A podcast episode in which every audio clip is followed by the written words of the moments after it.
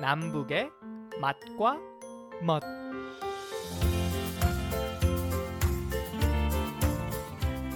안녕하세요. 남북의 맛과 멋 양윤정입니다.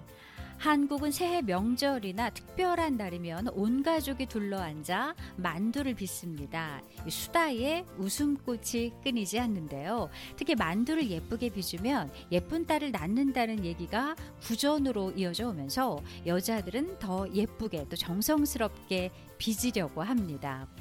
요즘은 만두가 일상화되면서 뭐 마트에서도 쉽게 살 수도 있고요. 또 집에서도 간단하게 손쉽게 해 먹기도 하는 등 만두는 별미에서 이제 친숙한 먹거리가 됐습니다. 남북의 맛과 멋 오늘 만두 이야기 해보겠습니다. 오늘도 통일은 밥상에서부터라는 마음으로 요리하는 전통 요리병인 탈북민 장유빈 셰프와 함께합니다. 네, 셰프님 안녕하세요. 예, 안녕하세요. 네. 오늘 이제 만두 이야기 해 볼 텐데요. 만두 이야기 하니까 만두가 갑자기 먹고 싶어지네요.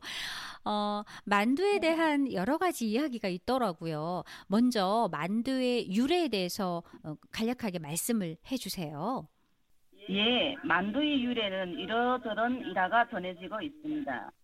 먼저 중국 삼국 시대에 제갈공명이 출항을 해야 하는데 풍랑을 잠재워야 하다 보니 남만 남쪽 오랑캐에서는 사람을 죽여서 그 머리를 제물로 해 제사를 지내는 풍속이 있는데 그렇게 하면 풍랑이 멎을 거라고 누구가 알려줬다고 합니다. 네. 그래서 만두를 만들고 밀가루를 싸서 사람이 모양을 만들어 신에게 제사를 지냈다고 하는데 네. 후세 사람들이 이것으로 인해 음식 이름을 남만의 머리라는 의미로 만두라 했다는 일화가 전해지고 있는데 또한 그 만두 종류 중 교자 만두가 있어요. 이것은 삼국시대 삼국 전쟁에 시달리던 백성들이 그 추위에 기가 떨어져 나갔는데 이를 가엽게 여겨 기 모양으로 만두를 빚어 뜨거운 국물과 함께 나눠줬다는 구전도 있고요. 네. 우리 기록에 나오는 세세 만두는 12세기 말 고려 중기인 명종 때 벼슬한 사람이 아버지가 위독해지자 운사가 아들이 고기를 먹으면 병을 치료할 수 있다.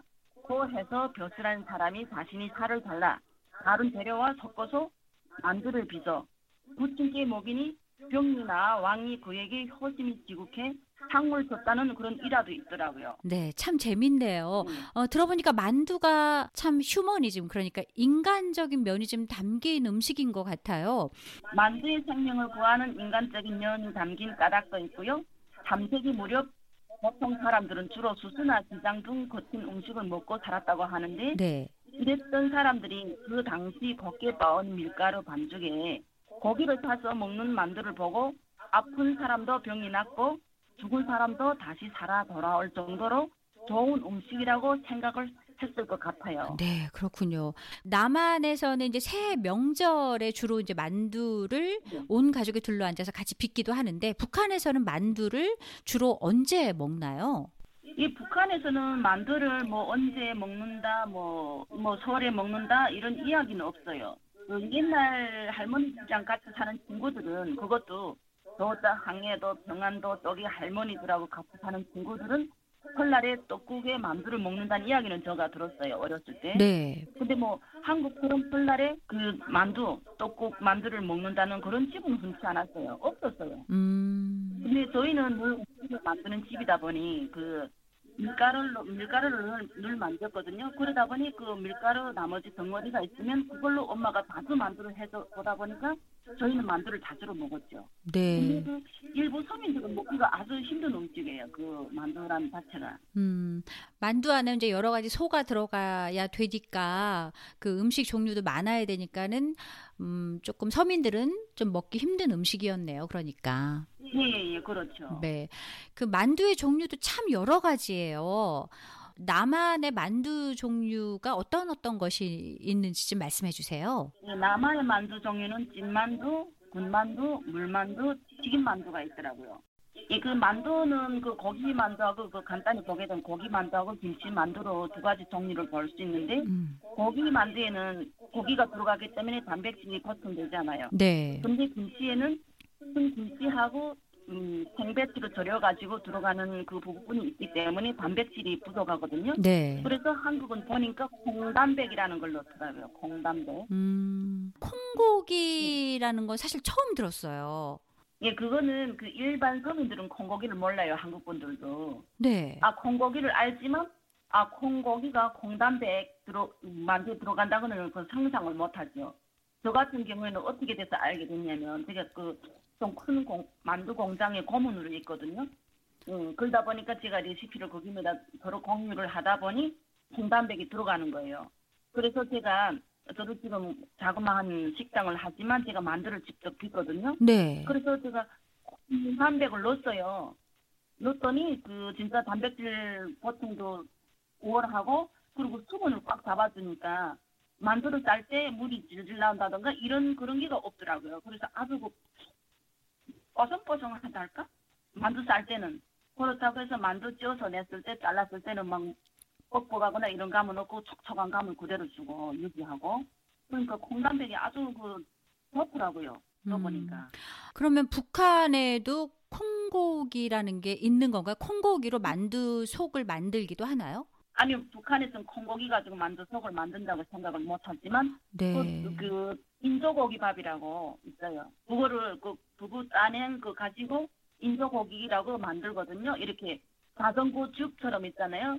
자전구 안에 들어가는 거를 죽처럼 이렇게 만든 거 가지고 길게 나오게 되면 그거를 잘라가지고 그 안에다 밥을 넣어서 먹는데 그것도 한마디로 말하면 한국에서 말하는 길거리 음식인데 아주 그 특이한 맛을 줘요. 얼깃얼깃하면서 진짜 고기 같은 식감을 주거든요. 한국의 콩고기는 그렇게 안 나오고 뭐 반찬형으로 나오고 만두에 들어가는 분말형으로 나오더라고요.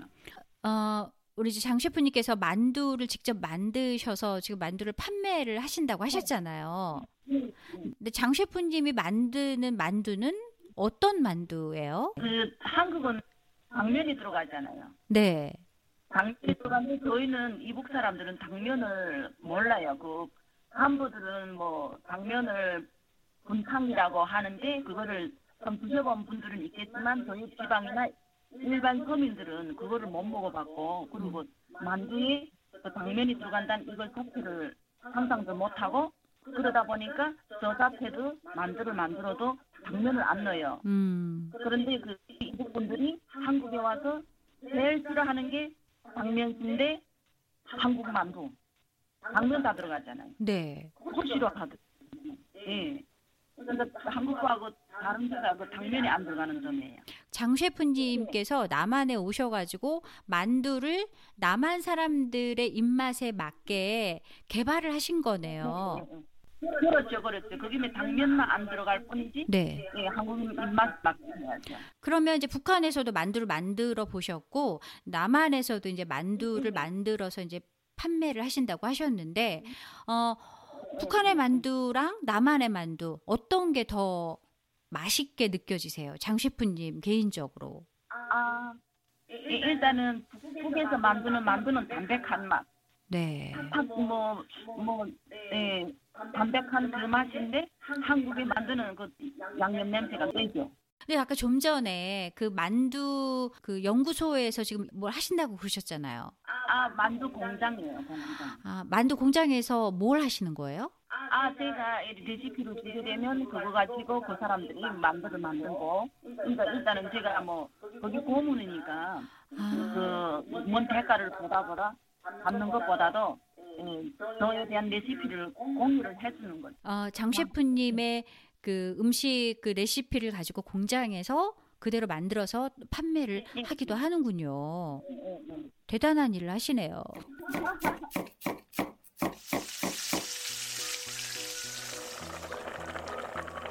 네, 맛도 좋고 몸에 좋은 만두. 오늘 그 냉장고에 있는 재료들을 털어서 저도 만두 한번 만들어 먹어 봐야겠다라는 생각이 장 셰프님 말씀 들으니까 이제 갑자기 생각이 나네요. 장 셰프님 오늘 말씀 감사합니다. 예, 감사합니다.